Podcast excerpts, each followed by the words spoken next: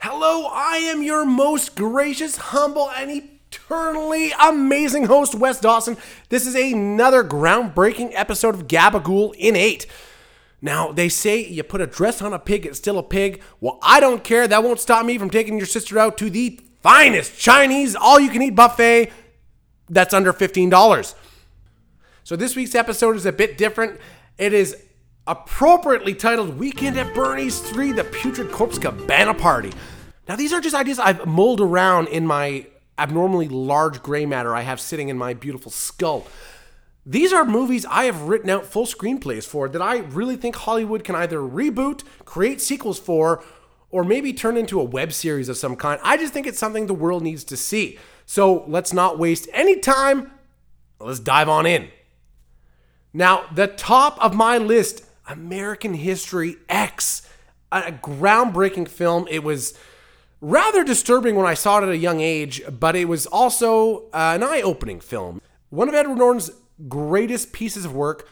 I loved it. It's a film I own on DVD, Blu ray, and the aforementioned screenplay I've written.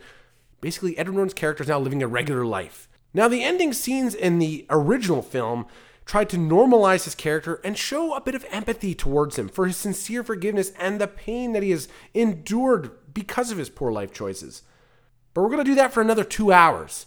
It's going to be kind of a rom com where he's that lovable Nazi with Jack Black's going to help him find creative new ways to hide his tattoos. And then you'll find Edward Norton juggling his job of motivational speaking in elementary schools and working backstage at a deli. And then finally, Edward Furlong reprises his role as the younger brother and begins to be hunted by a T 1000. Oh, wait, I think I've merged. Anyway, it's already written. I'm not changing it now. And of course, Weekend at Bernie's 3. That's right, you heard it again. What kind of wacky adventure can Corey Feldman and that other Corey guy get into while lugging around a heavily decomposed body? We'll find out when they behave like a bunch of chauvinistic late 80s stereotypes in this family fun thriller. Now, as I said that last sentence, I had information from the furthest recesses of my mind flooding to my forebrain to inform me that, that I believe it was neither of the two Coreys, Feldman or the other guy, in the movie. Uh, but regardless, that's who I will be casting for the film. Of course, Fast and Furious. Eh, wait a minute. There's already like eight or nine of those. I I'm I'm scrapping that one from the list. We don't need another Fast and Furious. The Craft Two. More witches, more spells, more lifting people with their fingers in caves. Light as feather, stiff as a board. Light as feather, stiff as a board. Now, don't tell me you didn't do that with your friends at camp or with your weird friends that you do at home. It's more of a camp thing. If you do it at home, I don't know what to say about that. That might that might be more of a shooter pistol whip kind of segment. Bill and Ted 3.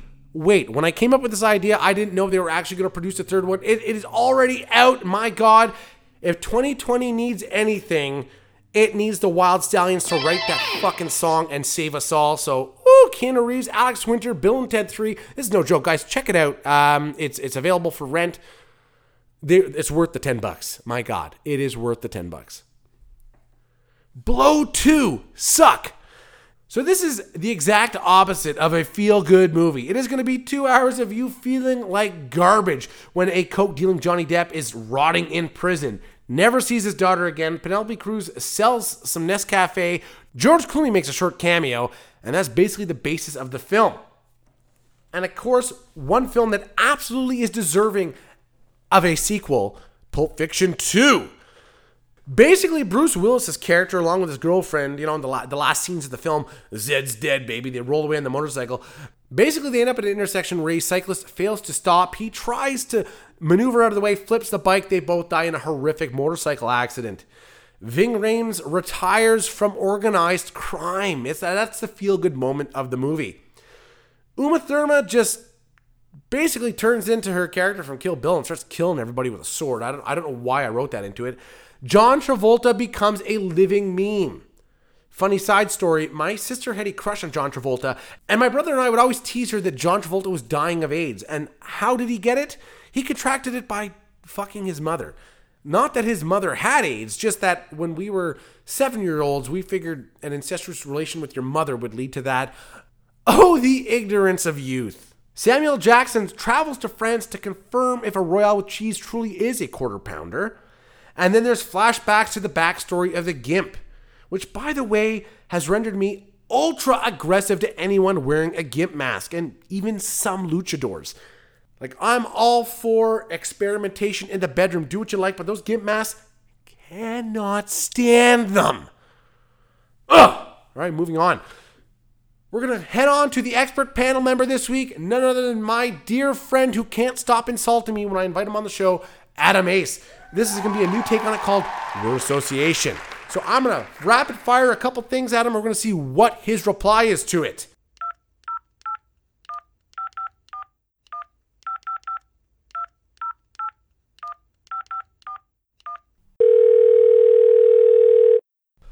Yes, hello, Adam Ace. This is Wes Dawson. Welcome back to Gabagool Nate. Now, as we agreed, if I give you 50 bucks, you'll participate in this word association segment. Save the Last Dance. Totally underrated. Battlefield Earth. Digital masterpiece based off of real events. Spice World. A tribute to my girlfriend. Ooh, truly groundbreaking stuff. One day you will find the transcripts of these audio recordings found in the Canadian Museum of Civilization. It is truly that impactful on our society.